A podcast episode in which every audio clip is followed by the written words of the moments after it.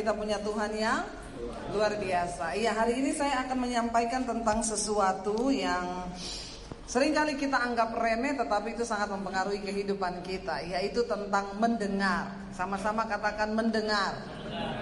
Siapa yang punya telinga di sini? Coba dipegang telinganya. Ya.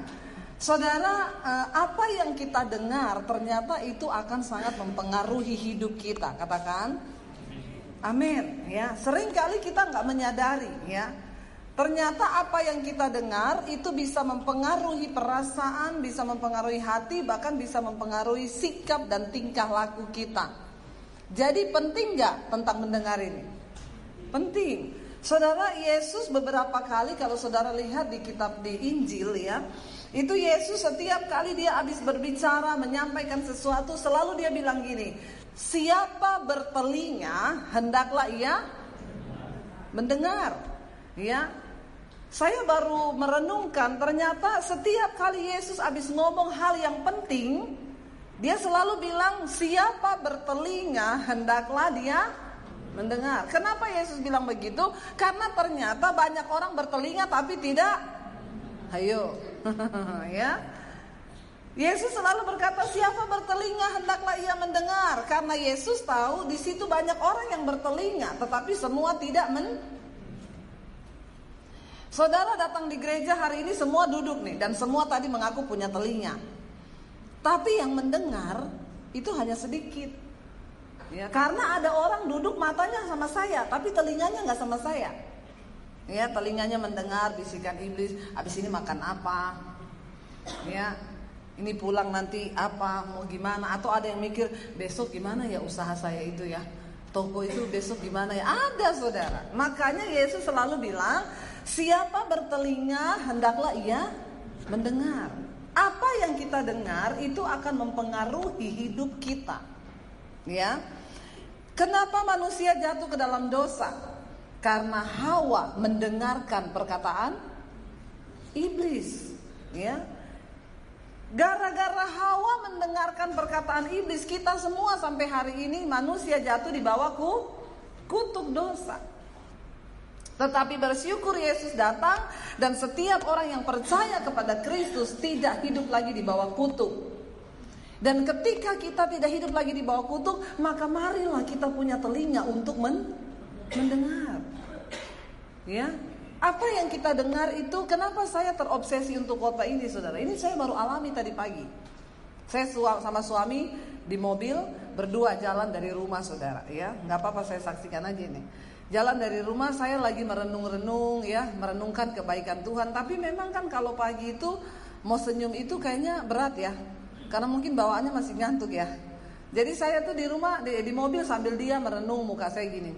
Suami saya itu menoleh sama saya dia ngomong, "Senyum dong." Satu kali nih saya dengar dia bilang senyum dong. Ya, saya dengar, ya saya tapi di hati tuh bener-bener damai. Ya, dia jalan lagi, nggak berapa lama dia noleh ke saya dia bilang, "Jangan mencucu." saya mendengar nih saudara, ya. Saya mendengar, ya. Lalu dia lihat ke saya lagi dia bilang, itu muka mbok jangan mencucu gitu loh. Pagi-pagi itu senyum sukacita damai sejahtera. Saya dengar lagi nih kata-kata itu saudara. Yang tadinya hati saya tuh damai. Damai banget, cuma memang muka saya tidak tersenyum. Karena mungkin lagi ngantuk dan saya lagi mikir saya mau kota apa, saya mau persiapan gitu ya. Ketika saya mendengar dia mengulang tiga kali kata-kata mencucu itu. Saudara tahu bahasa Jawa itu mencucu? Cemberut ya. Mbok jangan cemberut. Tiba-tiba saudara perkataan itu masuk di gendang telinga saya. Dan saudara kalau belajar soal bagaimana cara bekerja telinga itu luar biasa kita tuh cuma dengar tau begini kita dengar. Padahal saudara tahu ketika suara itu masuk ke telinga Lalu gendang telingamu bergetar Dia mengeluarkan cairan. Lalu cairan itu yang membawa gelombang suara itu masuk Lalu sampai ke saraf rambut Lalu masuk ke saraf otak. Wow Gara-gara tadi pagi peristiwa itu saya akhirnya di mobil jadi belajar. Saya cari di Google peristiwa bagaimana cara bekerja telinga. Lalu dia bawa ke otak, ke jaringan-jaringan otak. Saudara bayangkan ketika satu perkataan masuk itu melewati banyak proses. Seringkali kita itu cuma biasa aja dengar, oh iya saya bisa mendengar. Ternyata waktu suara itu masuk ke telinga, gendang telinga bergetar, lalu dia mengeluarkan sejenis cairan, lalu frekuensi suara itu dibawa, lalu sampai ke saraf rambut, lalu masuk ke dalam otak, lalu otak mengelola Informasi yang dia terima dari telinga lalu dibawa sampai ke hati lalu turun ke jiwa. Lalu kita bisa marah gara-gara satu perkataan. Wow gak? Halo? Ya seperti itu loh cara kerjanya. Dan kalau kita tidak berjaga-jaga, maka satu perkataan saja bisa membuat kita kehilangan damai sejahtera untuk satu hari. Benar nggak saudara? Ya, lalu waktu saya mendengarkan suami saya bilang, "Bo itu muka jangan cemberut, bo itu muka jangan cemberut." Karena saya merasa hati saya sebenarnya tadinya lagi damai, kan saya jadi emosi, Saudara. Lalu saya bilang sama dia, "Memang muka saya itu begini, saya, tapi saya itu nggak cemberut." Oh. Yang tadinya masuk dari kuping, menggetarkan gendang telinga, lalu mengeluarkan cairan, lalu dibawa ke otak, lalu otak mem, me, me, me, meng, apa, mengedit kata-kata itu lalu kita berpikir lalu masuk ke otak berjiwa lalu jiwa mulai bereaksi. Lalu saya menjadi marah. Tiba-tiba Roh Kudus tuh bicara sama saya kamu bayangkan ya gara-gara satu perkataan yang kamu dengar tiba-tiba engkau kehilangan damai sejahtera. Kuasa satu perkataan itu bisa mempengaruhi hidup manusia nggak?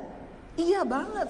Oh saya sampai berkeringat Ya serius ini saudara. Tapi saya bersyukur loh, saya menemukan sesuatu yang baru. Dan khotbah yang hidup itu kan yang begini kan.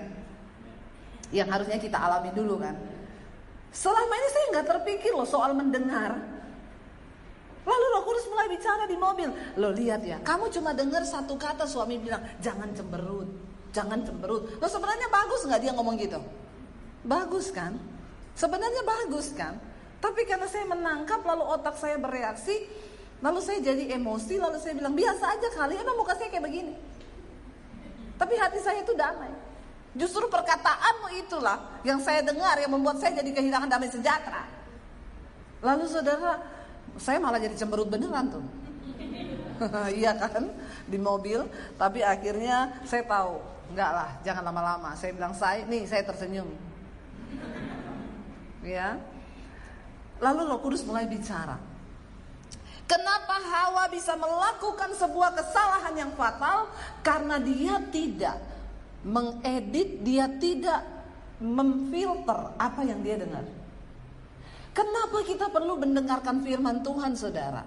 Supaya engkau punya banyak banyak apa ya? Banyak data di dalam pikiranmu di dalam otakmu di dalam alam bawah sadarmu. Kalau engkau penuh dengan firman maka perkataan yang masuk itu langsung difilter. Amin. Makanya Alkitab bilang jangan duduk dalam kumpulan pencemooh. Ya, kita kalau duduk dalam kumpulan pencemooh, Alkitab bilang kata-kata pencemooh itu masuk seperti sedap-sedapan dikasih moto sama Royko gitu.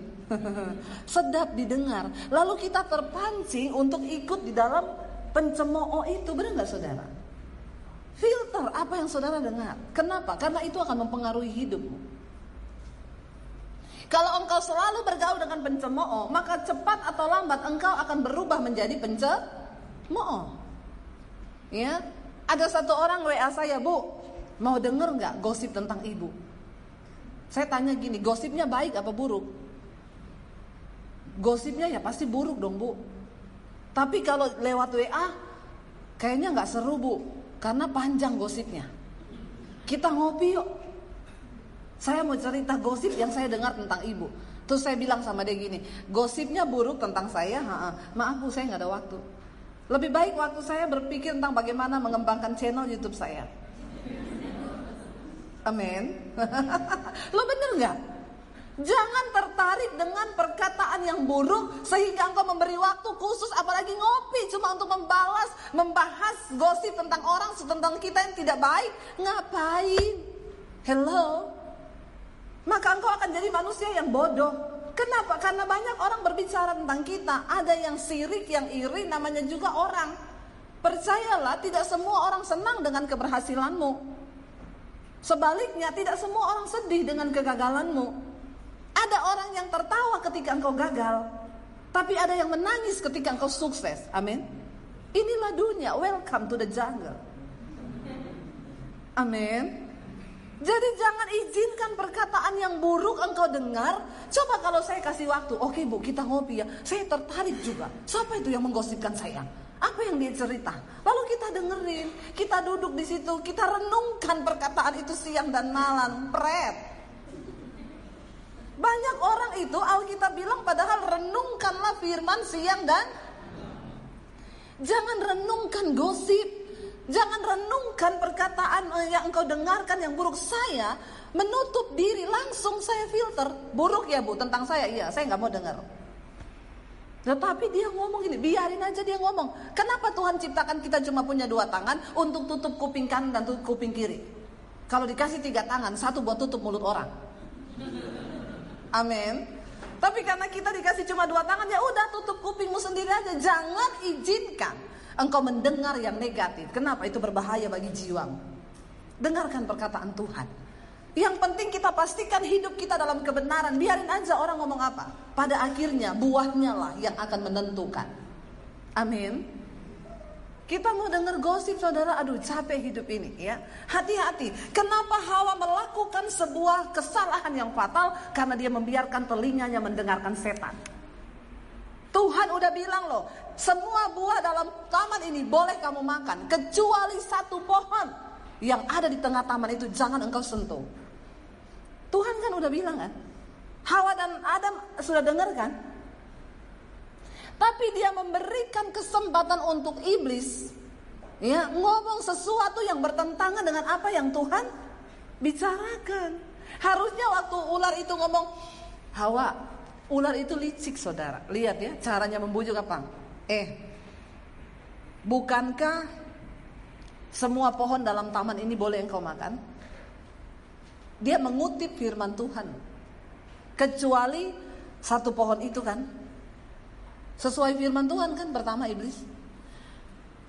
Kenapa kamu nggak boleh makan? Nah iblis mulai kasih alasan yang kelihatannya baik. Kenapa Tuhan melarang kamu makan pohon itu? Karena harusnya ketika Hawa mendengar itu, dia harusnya kan bilang ini, iblis stop. Saya mau nggak mau tahu kenapa. Tuhan ngomong jangan, pokoknya jangan. Pergi engkau dari sini ular. Kalau tidak saya rica-rica kau. Kalau orang Manado yang di Taman Eden, habis itu ular dia bikin sate. Ya. Harusnya, harusnya ketika dia memfilter pendengarannya, waktu setan mulai menambahi firman, udah nggak usah didengar. Ya, enggak, setan dengar ya. Tuhan cuma bilang nggak boleh dan saya nggak mau tahu alasannya apa. Pokoknya nggak boleh. Ya udah titik, kamu pergi ya. Saya tidak memberikan engkau apa kesempatan untuk men, men, men, men, men, mengucapkan sesuatu dan saya tidak telinga saya tidak mau mendengarkan kamu. Harusnya selesai. Tapi dia dengar, setan bilang gini, setan itu ahlinya tipu daya. Bapak dari pendusta, Segala macam dusta itu. Jadi kalau orang ada suka dusta itu temannya setan. Bilang kanan kirimu, jangan suka bohong. Kalau enggak jadi anaknya setan. Bilang kanan kirimu. Ayo bilang. Enggak apa-apa, biar kita dengar sesuatu. Ya jangan suka bohong loh. Pembohong itu anaknya setan. Karena iblis itu bapak dari segala pendusta. Amin. Apalagi memutar balikan firman.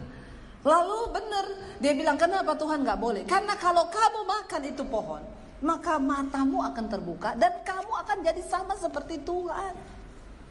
Bukankah itu dosa kejatuhan yang sama dengan kejatuhannya Lucifer dari sorga?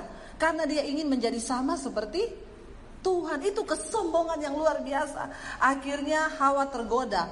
Dia biarkan perkataan itu masuk ke dalam telinganya. Dia dengar gendang telinganya bergetar, mengeluarkan cairan, lalu bekerja di saraf otaknya, lalu masuk ke dalam jiwa dan dia renungkan perkataan itu. Ini loh yang jadi salah. Dia renungkan. Dia bilang gini, iya ya. Kalau aku makan, aku jadi sama seperti Tuhan. Wow, enggak itu? Lalu perkataan yang dia dengar tadi menggerakkan tubuhnya. Dia melangkah, lalu dia petik buah itu, lalu dia makan. Hati-hati dengan apa yang Anda dengar. Karena sesuatu yang engkau dengar itu bisa menggerakkan kehendak dan pikiran. Ada satu ibu lagi sakit saudara. Dia bilang, saya mikir terus bu, adik saya itu masa omongannya kayak begini sama saya. Dia biarkan dia mendengar sesuatu makanya saudara tolong juga ya. Jadilah orang yang membawa kabar baik, amin. Makanya firman Tuhan bilang, sungguh alangkah berbahagianya kedatangan mereka yang membawa kabar baik. Nggak usah bawa kabar yang buruk sampai orang itu mendengar lalu engkau mempengaruhi hidup orang itu menjadi negatif gara-gara perkataan kita. Ya, jadi kemarin ada satu orang ibu sakit, lalu adiknya datang membesuk. Adiknya itu ngomong gini, eh tadi saya ditelepon sama adik kita yang nomor ini. Kenapa? Dia bilang, lu cepat lihat kakakmu, jangan sampai lu terlambat kalau dia mati. Lalu yang sakit ini tambah sakit nggak dengar begitu? Yang salah juga ini yang membawa perkataannya setan itu. Ini kan perkataan setan saudara. Orang itu kalau hatinya baik kan dia ngomong, eh kamu pergi besuk kakak ya, doakan ya, bilang sama dia semangat supaya cepat sembuh. Itu perkataan yang didengar yang membangun. Ini enggak, cepat kamu besuk, jangan sampai kamu nggak sempet loh, takutnya dia mati. Orang sakit dengar gini langsung mati enggak? Lalu saudara yang sakit ini merenungkan perkataan itu siang dan malam. Maka tambahlah dia jadi sakit. Semua obat yang masuk tidak akan bekerja. Kenapa? Ditangkal sama sakit hatinya. Dia berpikir, waktu saya telepon dia bilang gini, iya itu adik saya jahat banget. Masa ngomong kayak begitu? Saya nggak bisa tidur mikirin kata-katanya dia. Ya ampun Tuhan. Saya bilang ibu, jangan engkau dengarkan itu perkataan setan. Yang baik itu dari Tuhan, yang jahat itu dari setan. Jangan kamu dengar. Pikirkan yang baik. Terus bagaimana caranya supaya saya bisa lupa? Doakan adikmu itu. Amin. Bilang Tuhan jamah bibirnya. ya, supaya dia mengucapkan perkataan yang baik. Ibu lepaskan pengampunan, berkati dia. Lalu dia belajar mempraktekkan. Dia lepaskan pengampunan, eh dua hari dia keluar dari rumah sakit. Amin. Ngeri loh saudara. Waktu engkau mendengarkan yang buruk, itu akan mempengaruhi jiwamu. Waktu Hawa mendengarkan setan, jatuhlah dia. Maka Alkitab berkata, coba kita lihat kejadian pasal yang ke-16. Ayat yang kedua. Ayat Kejadian 3 dulu, kejadian 3 dulu ayat yang ke-17. Kejadian 3 ayat yang ke-17 dulu. Kejadian 3 ayat yang ke-17 firman Tuhan lalu berfirman lalu firmannya kepada manusia itu kepada Adam karena engkau telah apa? mendengarkan Hawa itu dengarin setan. Waktu dia dengarin setan, dia ucapkan perkataannya setan kepada su suaminya Adam. Lalu Adam juga melakukan hal yang sama, dia makan itu buah. Lihat, perhatikan apa yang didengar berbahaya ketika engkau teruskan lagi perkataan setan itu kepada orang lain. Lalu akhirnya Adam jatuh dalam dosa. Lalu Tuhan berfirman begini. Kejadian 3 ayat 17 Lalu firmannya kepada manusia itu Karena engkau mendengarkan perkataan istrimu Dan memakan dari buah pohon Yang telah kuperintahkan kepadamu Jangan makan daripadanya Maka terkutuklah tanah Karena engkau karena engkau dengan bersusah payah Engkau akan mencari rezekimu dari tanah seumur hidupmu Akibat dari mendengarkan yang salah Akhirnya Adam melakukan dosa. Dan dosa Adam itu kita semua kena. Kenapa? Ayat ini berkata, maka terkutuklah tanah karena engkau. Karena Adam, tanah terkutuk sampai sekarang kita susah cari duit. Amin apa amin? Cari duit susah nggak? Ya, Firman ini berkata, maka dengan bersusah payah engkau akan mencari rezekimu dari tanah seumur hidupmu. Karena dosa, mendengarkan yang salah. Lalu apa yang dia dengar dari setan dia teruskan lagi sama suaminya istri-istri. Kalau engkau mendengarkan sesuatu yang negatif, jangan teruskan ke suamimu, amin. Nanti suamimu kena stroke dan serangan jantung. Kadang-kadang ada istri-istri yang tidak bijaksana, ya, mendengarkan iparnya ngomong apa, suaminya pulang, hei saya tahu nggak, si itu tadi ngomong apa? Makanya kamu itu harus gini-gini kita manas-manasi suami kita. Yang ada itu kalau suami emosi, istri itu meredam. Amin. Perkatakan yang baik supaya suami kita mendengar yang baik. Jangan dikipas saudara. Ya ditambahi. Suami bertikai dengan keluarganya, kita ngipasi tiap hari apinya. Oh, oh, makanya memang keluar kamu itu, hmm, makanya uh, suaminya ini mendengar, mendengar, mendengar, tambah benci, tambah benci. Please deh, Ingat berbahagialah mereka yang datang membawa kabar baik. Mulai hari ini belajar untuk mendengar yang baik dan memperkatakan yang baik supaya suamimu juga mendengar yang baik. Perkataan kita, apa yang didengar itu akan membentuk kehidupan. Kenapa banyak anak-anak sekarang menjadi pemberontak? Karena di rumah dia mendengarkan sesuatu yang tidak baik dari orang tuanya. Dan itu ke copy, kerekam di dalam otaknya dan itu mendorong kehidupannya melakukan yang salah. Kenapa? Dari apa yang dia dengar. Apalagi anak tiap hari dengar goblok kamu, bodoh memang. Uh, dasar. Saudara, rubahlah. Mari belajar perkatakan yang baik buat orang di sekeliling kita supaya mereka mendengar yang baik. Kenapa? Karena di dalam pendengaran itu ada kuasa yang luar biasa. Amin. Gara-gara Adam juga ikut kepada Hawa, kita semua terkutuk sampai hari ini. Kita susah mencari rezeki. Lalu kuasa perkataan lagi apa? Mari kita lihat kejadian 16 tadi ayat yang kedua. Kejadian 16 ayat yang kedua, berkatalah Sarah kepada Abram. Engkau tahu Tuhan tidak akan memberi aku melahirkan anak Karena itu baiklah hampiri saja hambaku itu Mungkin oleh dialah aku dapat memperoleh seorang anak dan apa di sana dan Abram mendengarkan perkataan Sarah. Sekali lagi kesalahan besar dilakukan oleh seorang yang taat kepada Tuhan yaitu Abraham.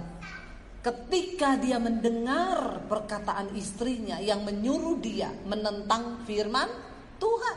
Tuhan kan udah janji sama Abraham, engkau akan memperoleh keturunan seperti pasir di laut, bintang di langit. Abraham sudah dengar janji Tuhan itu bersama juga dengan Sarah. Tapi ketika Sarah imannya lemah, dia bilang kepada Abraham, ya nggak mungkin saya punya anak tuh nggak mungkin. Orang saya udah menopause. Dia lupa bahwa apa yang mustahil bagi manusia tidak mustahil bagi Tuhan. Dengarkan apa yang Tuhan katakan, jangan dengarkan apa yang manusia katakan. Makanya Alkitab bilang terkutuklah orang yang mendengar nasihat orang fasik. Kenapa? Kita cuma dengar aja nasihat orang fasik udah terkutuk loh. Hati-hati saudara. Apa yang engkau dengar itu menentukan hidupmu diberkati atau terkutuk. Ya, karena orang fasik pasti perkataannya negatif. Sarah ini ngomong sama Abraham, engkau tahu kan saya udah menepus, nggak mungkin lah saya bisa punya anak. Udah dekati aja itu pembantu saya. Ya, kamu dekati dia Hagar. Lah suami disuruh dekat dekati perempuan lain, uh seneng nggak? Bapak-bapak di sini enggak ya? Halo bapak-bapak. Kalau istrimu berkata, suamiku dekati saja itu. Perempuannya itu. Kira-kira bapak-bapak senang atau tidak? Saya tanya bapak-bapak, ibu-ibu nggak usah kepo. ya kalau tiba-tiba istrimu bilang silahkan pak dekati dia, bapak-bapak senang atau enggak? Wih, jujur loh. ya kira-kira senang atau enggak bapak-bapak? Jujur saja. Nggak usah pura-pura begitu. ya tiba-tiba istri bilang dekati aja pak, nggak apa-apa pak, saya kasih izin, saya bentangkan karpet merah. ya, mungkin ini karena bapak-bapaknya sudah dijamah Tuhan. Jadi bapak-bapaknya itu ya sudah sadar lah ya, makanya pada nggak seneng. Tapi ada juga yang mungkin pura-pura. ya, masa ngaku di sini bu? ya, tapi saya percaya karena semua sudah dijamah Tuhan lah ya, kita tahu yang benar. Tapi di luar sana banyak bapak-bapak yang sedang menanti tanda tangan istrinya untuk kawin lagi. Di luar sana bukan di sini. Bapak-bapak ngapain sih banyak-banyak istri? Satu istri aja udah. Saya mau menjebak ini. ya, nggak usah banyak-banyak lah. Satu aja sudah. Ibu-ibu nggak usah jawab. Tolong bapak-bapak bersuara ya. Nggak usah banyak-banyak istri, satu saja sudah.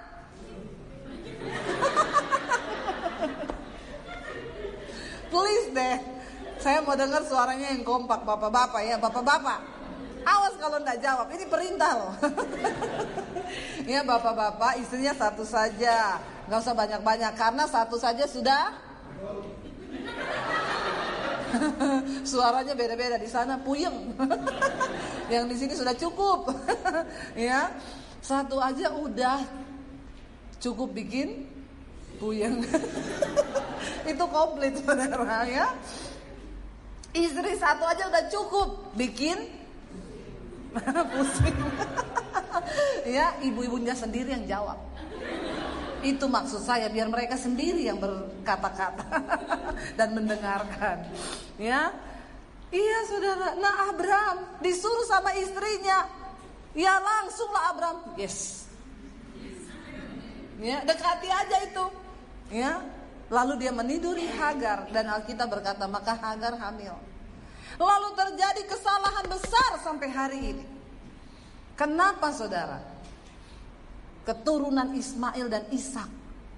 Setiap hari itu terjadi pertikaian itu Tuhan udah nubuatkan di Alkitab. Gara-gara Abraham mende mendengar. Makanya hati-hati dalam hal mendengar. Jangan buat kesalahan besar. Ada banyak orang yang bikin kesalahan besar karena mendengarkan perkataan yang salah. Saya berdoa biar kita punya telinga untuk mendengar yang baik. Proteksi saudara. Ayub 12 ayat yang ke-11. Ayub 12 ayat yang ke-11. Kita baca sama-sama. 1, 2, 3. Bukankah telinga menguji kata-kata seperti langit-langit mengecap, mencecap makanan? Ayub berkata begini, bukankah telinga itu menguji kata-kata? Jadi saudara, ketika engkau mulai memfilter dari telingamu untuk mendengar, menguji setiap kata yang masuk ke dalam otak dan juga hati kita. Ya. Mari uji dari telingamu dulu. Kalau semua suami istri ini semua di rumah memperkatakan yang baik-baik, wah itu rumah tangga pasti haleluya 12 kali. Karena sesungguhnya semua pertikaian terjadi gara-gara kita mendengar. Lo bener gak? Ya, lalu ada yang bilang kalau orang bisu itu berarti enak no ya bu, nggak nggak pernah berantem ya. Orang buta, ya, menggunakan telinga mereka sebagai panca indera pengganti mata. Orang buta itu bisa menilai orang cuma dari suara yang dia dengar. Luar biasa. Kenapa? Karena Tuhan memang memberi kelebihan itu. Saudara ngomong sama orang buta, matanya nggak lihat, tapi kupingnya mencerna. Ini orang yang lagi berdiri depan saya ini, dia bisa meraba, saudara. Ya, makanya orang buta biar nggak bisa lihat, dia raba duit aja tahu dia. Benar nggak saudara? Ya, orang buta itu dia tahu loh 50 ribu, 100 ribu. Wow itu panca inderanya luar biasa kan. Coba kita tutup mata disuruh pegang duit, tahu nggak uangnya uang berapa? Hebat kalau saudara tahu. Ya, orang buta nggak punya mata, tapi dia bisa tahu duit. Saya satu kali waktu lagi ada pengobatan gratis, semua maju saudara, mau minta kacamata gratis. Saya tahu ada orang-orang yang sebenarnya matanya nggak rusak, tapi dia pura-pura karena pengen gratis ya. Kalau udah dengar gratis itu mau ambil dulu. Itu orang Kristen tuh begitu tuh ya. Yang penting gratis dulu, ambil dulu. Nggak tahu butuh apa enggak, pokoknya gratis gitu ya. Nah kebetulan saya disuruh jaga di tempat kacamata. Bu Debi, Ibu Debi di sini itu kok orang banyak sekali tuh mau minta kacamata. Jadi dites kan A, B, C, D, E, F, G. Saya saya ganti uang saudara. Itu ABC-nya saya nggak pakai. Dari jauh saya angkat 100 ribu. Uang berapa ini Pak? Padahal jauh banget, dia bilang 100 ribu. Bapak tidak rusak matanya, cuma mata duitan pulang. ya, dari jauh aja Bapak masih lihat nih uang 100 ribu. Berarti kan sebenarnya matanya tak rusak. Hanya mata duitan. Sakitnya bukan matanya pak, ini sakit mata duitan. Bapak pulang nggak dapat kacamata, ya. Lalu mereka tertawa saudara, ya. Jadi saudara Tuhan tuh memberi panca indera. Orang yang buta memang nggak bisa melihat, ya. Tetapi mereka dari telinga itu dia bisa menguji setiap kata-kata.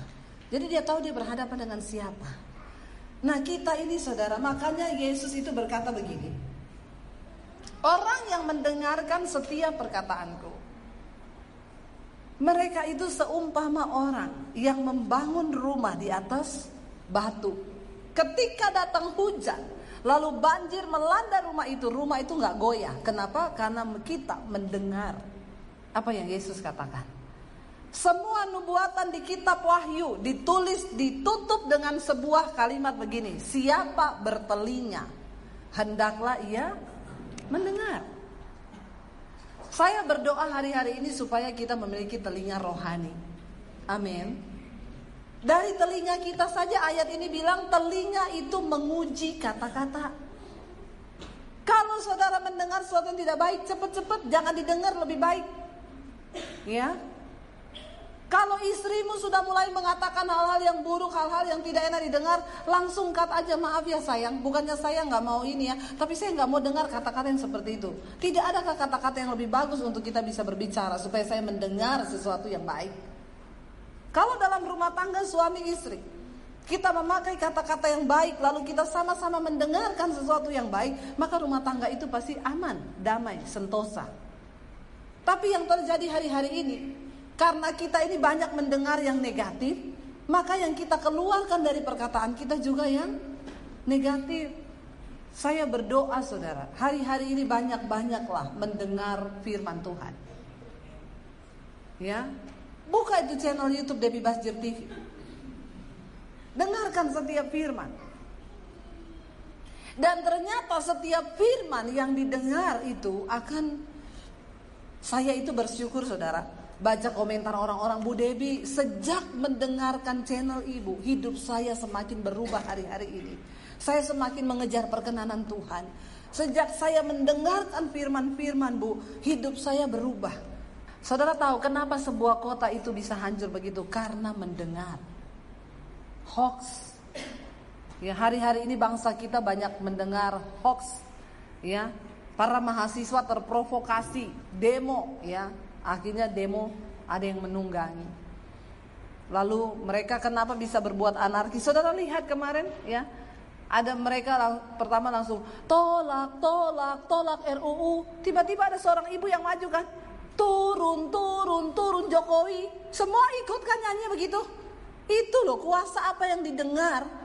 Langsung tiba-tiba semuanya serentak nyanyi kayak begitu. Kita berdoa buat bangsa ini. Ya, Saudara bangsa kita sedang ada di dalam pergolakan, tapi kita percaya Tuhan pegang kendali. Kita berdoa buat bangsa kita sungguh-sungguh saudara. Waktu saya pulang ke Poso kemarin, ada sebuah KKR saudara di sana, saya kaget waktu altar call ada seorang wanita maju. Tiba-tiba dia peluk saya.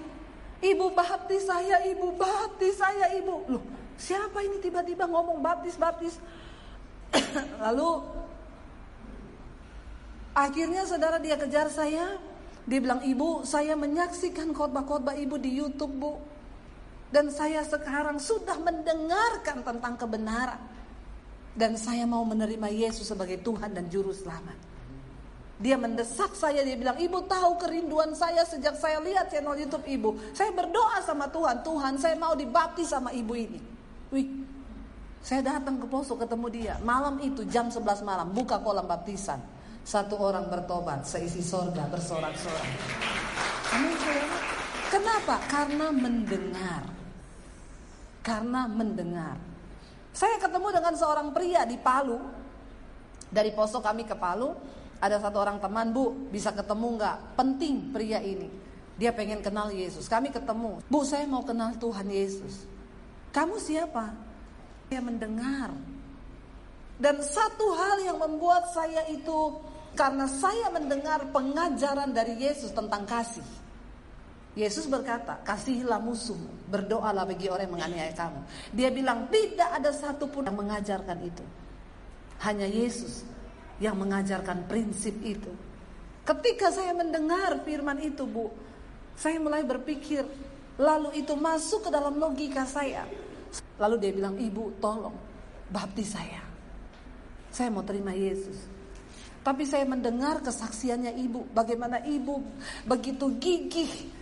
Ibu meninggalkan segala-galanya demi Kristus. Saya yakin bu, saya pasti juga Tuhan beri kekuatan. Wow saudara, orang-orang di luar sana yang mendengar tentang Kristus, hatinya mulai tergerak. Jangan sampai saudara yang sudah lama jadi Kristen, ya hidupmu hanya begitu-begitu saja. Apa yang saudara dengar hari-hari ini? Jangan cuma karena masalah uang kita akhirnya nggak percaya Tuhan. Jangan cuma masalah pergumulan karena berat kita nggak percaya Tuhan. Saudara dengarkan firman Tuhan. Renungkan itu siang dan malam. Dan saya percaya ketika kita mendengar apa yang baik, maka hidup kita bergerak kepada apa yang baik itu. Apa yang kau dengarkan itu yang akan menggerakkan seluruh hidupmu. Karena itu dengarkanlah firman Tuhan. Amin. Mari suami istri punya komitmen baru. Hanya akan mengeluarkan perkataan yang positif supaya pasangan mendengar yang positif. Amin. Kenapa? Karena apa yang kita dengar bisa menggerakkan seluruh kehidupan kita. Saya berdoa supaya kita semua di dalam Tuhan tetap kuat, kita semua di dalam Tuhan tetap mau berjuang sampai pada garis akhir. Kita mau bilang, aku mau Tuhan. Mari kita bangkit berdiri bersama. Terima kasih Tuhan. Hidupku menggenapi firman-Mu Tuhan. Karena itu kami percaya kami akan melihat Semua yang baik yang dari Tuhan. Hidupku menggenapi firman-Mu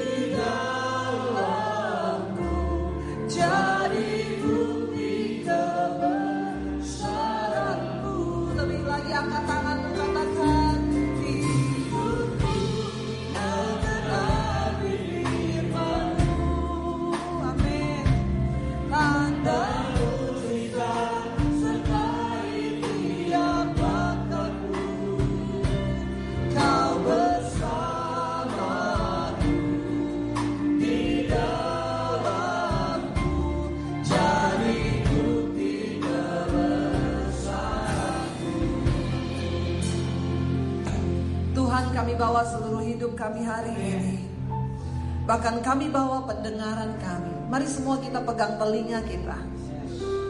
Oh, Tuhan biar kami hanya mendengar perkataanmu saja. Hari ini kami berdoa. Kami hanya mau mendengar perkataan yang baik yaitu firman Tuhan. Kami tidak izinkan ada satu perkataan yang negatif, apalagi perkataan iblis. Kami tolak di dalam nama Yesus. Hari ini kami memiliki pendengaran yang baik. Hari ini kami memiliki pendengaran yang rohani. Kami mendengarkan apa janji-janji Tuhan. Kami hanya mau mendengarkan semua yang baik dan kami tidak izinkan satupun perkataan yang tidak baik masuk dalam telinga kami. Kami percaya firman-Mu yang kami dengar akan menggerakkan seluruh hidup kami. Dan mulai hari ini Tuhan kami mau bertobat. Kami akan banyak mendengarkan firman. Karena itulah yang menjadi sumber kekuatan dalam hidup kami. Kami banyak mau dengar firman-Mu bukan mendengarkan yang lain. Tapi kami banyak mau mendengarkan firman-Mu Tuhan. Karena kami percaya ketika kami mendengarkan firman Tuhan. Maka firman itu akan bekerja dan setiap janjimu tergenapi dalam hidup kami. Kami akan melihat semua yang baik. Kami perkatakan yang baik, kami mendengar yang baik. Kami akan memiliki hidup yang baik. Karena Tuhan ada bersama dengan kami. Dan apa yang kami dengar itu yang menggerakkan hidup kami Tuhan. Semua yang baik. Yang patut dipuji itu yang kami dengar Hidupku